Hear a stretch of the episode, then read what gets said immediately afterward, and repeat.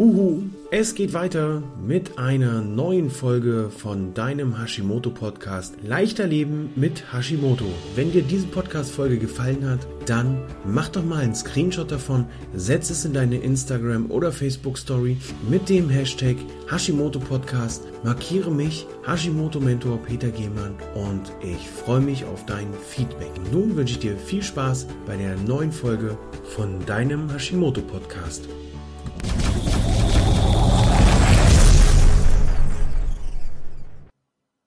Herzlich willkommen zu dieser neuen Folge.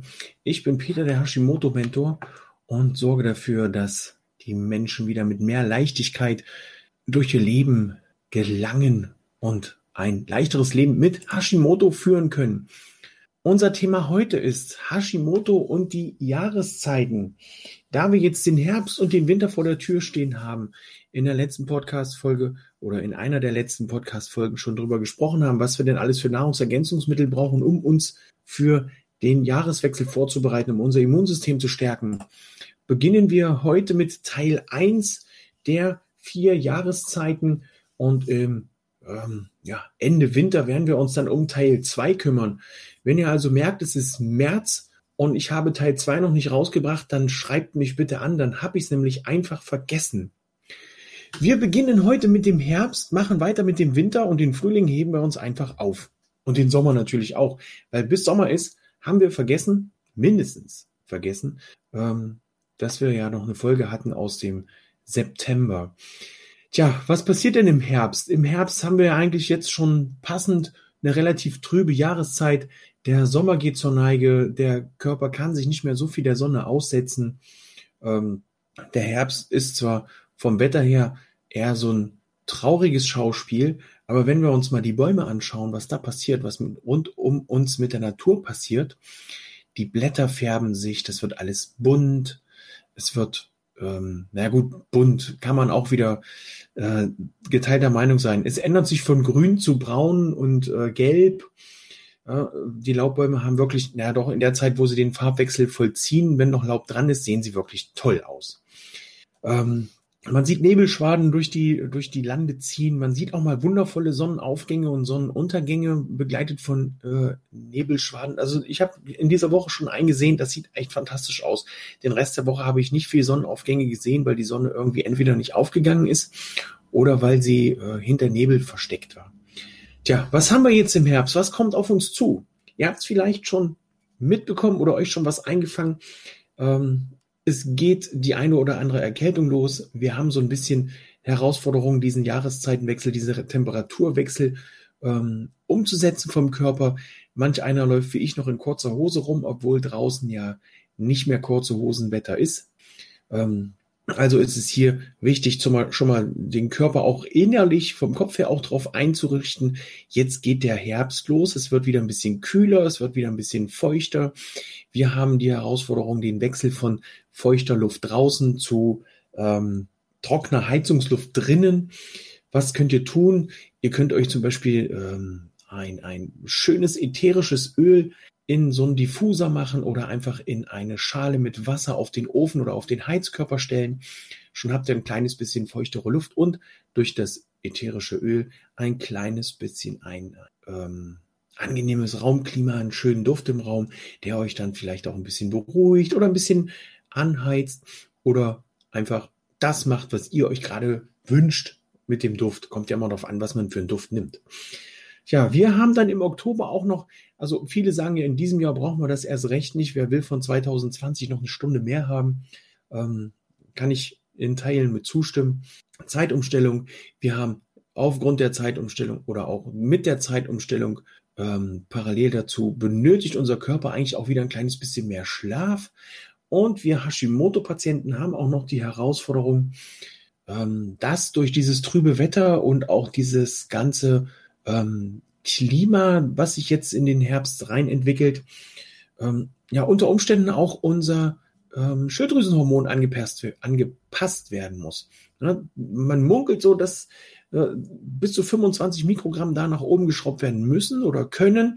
Da bietet es sich jetzt schon mal an, einen Termin beim Hausarzt oder Facharzt oder bei welchem Arzt auch immer ihr da äh, beschäftigt, nee, nicht beschäftigt seid, bei welchem Arzt, welchen Arzt ihr da für euch beschäftigt, ähm, das jetzt zu machen, weil bevor die ganzen erkälteten Menschen in die Praxis flitzen und ihr dann noch mit den ganzen erkälteten Menschen in einem ähm, Wartezimmer sitzen müsst, um euch ein bisschen Blut abzapfen zu lassen, könnt ihr das lieber vorher machen. Ansonsten könnt ihr so einen Bluttest für euer, äh, nee, kann ich euch nicht empfehlen, weil ihr solltet ja mit dem Arzt auch besprechen, ähm, dass, ansonsten hättet ihr das auch bei der, jetzt, ach, jetzt ist es einmal raus, bei der Firma Lykon machen können. Aber ihr wollt ja mit dem Arzt danach auch besprechen, inwieweit es möglich oder notwendig ist, eure Schilddrüsenmedikamente entsprechend anzupassen. Und das kann ich euch wirklich nur raten. Macht das nicht auf eigene Ideen, auf eigenen, ähm, ähm, ja, im Selbstversuch, sondern macht das bitte mit dem Arzt. Tja, dann haben wir den Winter. Der Winter äh, wird ja nun mal noch kälter. Draußen eine noch klammere Luft, eine, eine, eine noch kühlere Luft. Unser Stoffwechsel reagiert gelähmt, der lahmt so vor sich hin. Wir selber sind lahmen so vor uns hin. Ähm, das Wetter ist nicht mehr so wirklich hell. Ähm, das Sonnenlicht aktiviert uns nicht mehr irgendwie Gas zu geben. Äh, sowohl im Herbst als auch im Winter ist es auch notwendig, mal zu schauen, wie sieht euer Vitamin D-Spiegel aus? Kann man den erhöhen? Ähm, sollte man den erhöhen, lasst euch da von einem Fachmann beraten. Die Hausärzte und die Ärzte haben da meistens ein bisschen Sorge. Aber wenn ihr euch einen ähm, Vitamin D-Berater sucht, dann kann der euch anhand des Vitamin D-Spiegels, den ihr habt, ausrechnen und äh, berechnen, wie ihr denn euren Vitamin D-Spiegel entweder halten könnt, was sehr wichtig ist, oder sogar ähm, erhöhen könnt, was noch viel wichtiger ist, wenn er sehr weit unten ist. Im Schnitt ist von den Leuten, die ich in den letzten Tagen und Wochen beraten habe, der Vitamin D-Spiegel irgendwo so um die 15 bis 30. Ein guter Spiegel liegt aber bei 60 bis 70, damit ihr ordentlich Energie habt. Also lasst euch da beraten, falls, falls ihr eine Vitamin D-Beratung haben wollt. Achtung, Werbung. Klickt einfach mal den Link in der Beschreibung dieses, dieser Podcast-Folge. Ja, was haben wir noch? Durch die Kälte, die entsteht, haben wir hin und wieder mal die Herausforderung, dass die Muskeln ein bisschen verspannter sind. Hier kann ich euch empfehlen, ähm, auch ein bisschen mehr Magnesium zu nehmen. Das ist auch gut für die Konzentrationsschwierigkeiten, fürs Nervenkostüm. Ähm, ein kleines bisschen darauf zu achten, die Heizung vielleicht ein bisschen wärmer zu machen, vielleicht den Ofen anzuschmeißen, wenn du einen hast.